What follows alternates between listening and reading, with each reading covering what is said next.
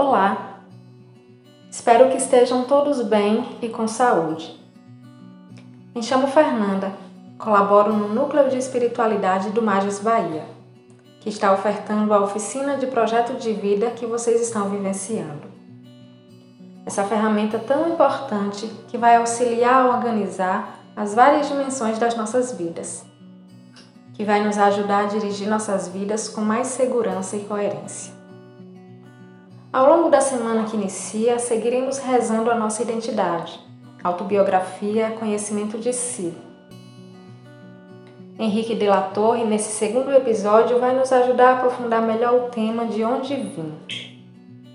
Lembrem que o podcast, juntamente com as partilhas em grupo, individuais e também com o módulo, é um importante complemento na experiência do projeto de vida. Vai nos ajudar a refletir, orar, aprofundar melhor o tema proposto. Por isso, recorram a ele sempre que sentirem necessidade, certo? Agora eu quero que rememorem a semana que passou. Como foi a experiência? Utilizaram o podcast? Ele foi útil? E o roteiro está ajudando a descobrir a sua identidade?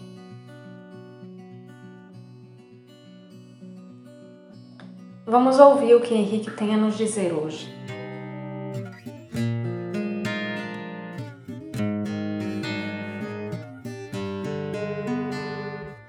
Olá, como estão vocês? Na sequência de nosso projeto de vida, após termos refletido sobre quem nós somos e a nossa identidade básica, somos convidados a retomar esse olhar, vislumbrando de onde nós viemos. Qual o contexto de nossa existência? Não estamos sozinhos, não somos sozinhos. Enquanto seres humanos, fomos criados por Deus para vivermos em comunidade. Que cenário é esse, então, em que cresci, que me ajudou e me moldou também em quem sou hoje? Tudo em nossa vida e ao nosso redor ajuda a construir aquilo que nós somos. Vejamos o exemplo de Santo Inácio. Talvez, se não tivesse nascido nobre, não teria ido para a guerra da maneira que foi, não seria ferido por uma bala de canhão e talvez não tivesse vivido a sua vida para a maior glória de Deus. Tudo isso vem do Pai. Faço então um convite a vocês para esse próximo momento. Encontre um local mais tranquilo e calmo, feche os seus olhos e permita-se levar pelas palavras e pelos pensamentos que serão propostos. Preparados? Vamos lá. Imagine que você está de volta na barriga de sua mãe. Em sua gestação, seu corpo em formação é nutrido e cuidado por ela. Como você vê esse carinho chegando até você? Você se sente amado? E então você nasceu. Bem-vindo a esse mundo. Tente pensar um pouco como eram aquelas pessoas que estavam ali por você, ao seu redor. Os familiares, aquelas pessoas mais próximas. Qual sentimento brotava e florescia mais nesse espaço? Aos poucos, se imagine crescendo, vá lembrando daqueles seus primeiros anos de sua vida você vai tomando consciência daquilo que está ao seu redor, mesmo enquanto era criança. E qual era esse ambiente em que você cresceu? Era um local mais humilde, mais simples? Ou você tinha condições e acesso a várias coisas que outras crianças talvez não tenham tido essa oportunidade? Quem foram os seus primeiros amigos? O que você aprendeu com eles? Sua família qual foi a participação que ela teve nessa etapa de sua vida? E então, se imagine crescendo um pouco mais e indo agora para a escola. Como foi essa experiência para você? Foi um ambiente de acolhimento que você encontrou? Ou foi difícil de se ajustar naquele local novo? Lembre um pouco dessa sua vivência escolar nos primeiros anos. Em seguida, você vai então entrando na sua adolescência. Tempo de questionamento, na qual você começa a se indagar sobre várias coisas e pessoas que acontecem e existem perto de você. O que, que tanto te incomoda? Quais desentendimentos marcaram mais a relação sua com aqueles próximos de você? Nesse ponto de sua vida, você já enxergava a pessoa que você é hoje? Pense um pouco sobre isso.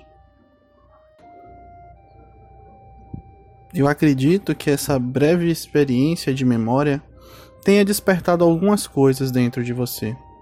Foram memórias boas ou memórias desconfortáveis? É importante que a gente se lembre que todo esse caminho foi o que nos trouxe até aqui, mas que Deus ele também nos concede a graça do livre-arbítrio. Quais escolhas eu tenho feito perante os desafios que a vida me apresenta? Eu tenho respondido a eles da forma que eu gostaria?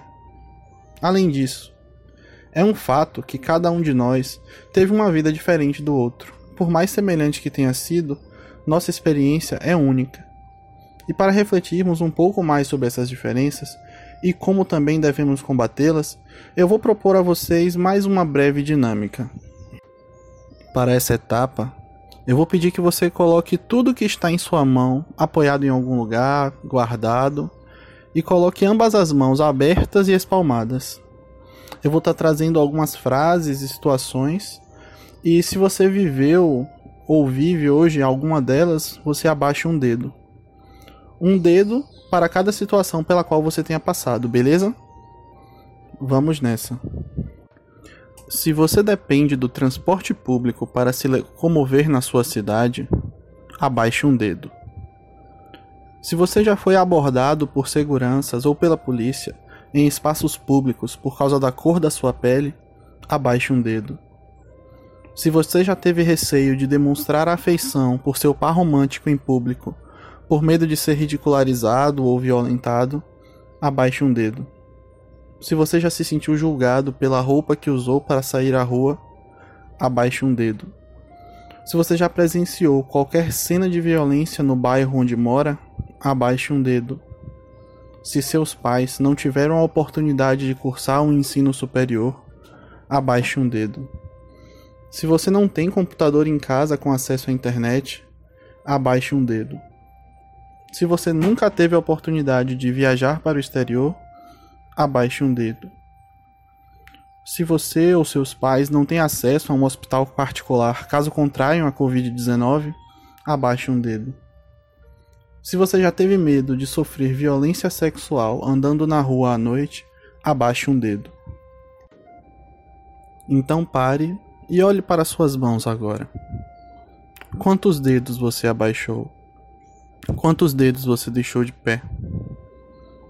Certamente, cada um de nós compreendeu o que essa reflexão nos mostra. Mas se perante Deus somos todos iguais, por que alguns de nós temos mais obstáculos que outros? É nosso dever, enquanto seres humanos que amamos ao nosso próximo, lutarmos por mais igualdade e pela promoção da justiça no meio que estamos inseridos. Lembremos sempre que a vivência de cada um é diferente, o nosso ponto de partida também, mas devemos buscar sempre essa igualdade de direitos e oportunidades para todos.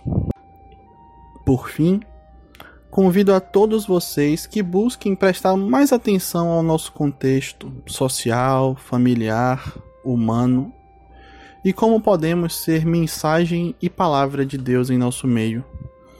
A intenção de toda essa reflexão não é nos deixar para baixo ou desanimados, mas promover em nós a percepção completa de como somos e de onde viemos, e para onde devemos ir para a construção de um mundo melhor, pela busca do Magis pois só olhando de onde viemos, do contexto sobre o qual crescemos, é que podemos ter plena consciência de quem somos e assim trabalhar em nós mesmos pela graça e pelo amor de Deus.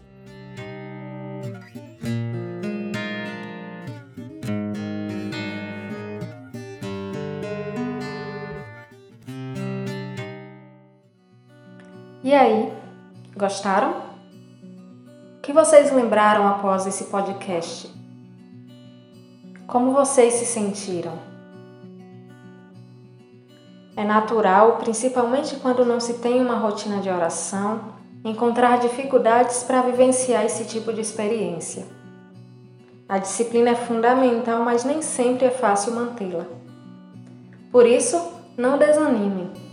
As frustrações fazem parte de qualquer processo. Sigam firmes, anotem as questões que surgirem, mesmo as dificuldades, partilhem com os acompanhantes, peçam orientação. As partilhas darão uma força na continuidade do projeto de vida.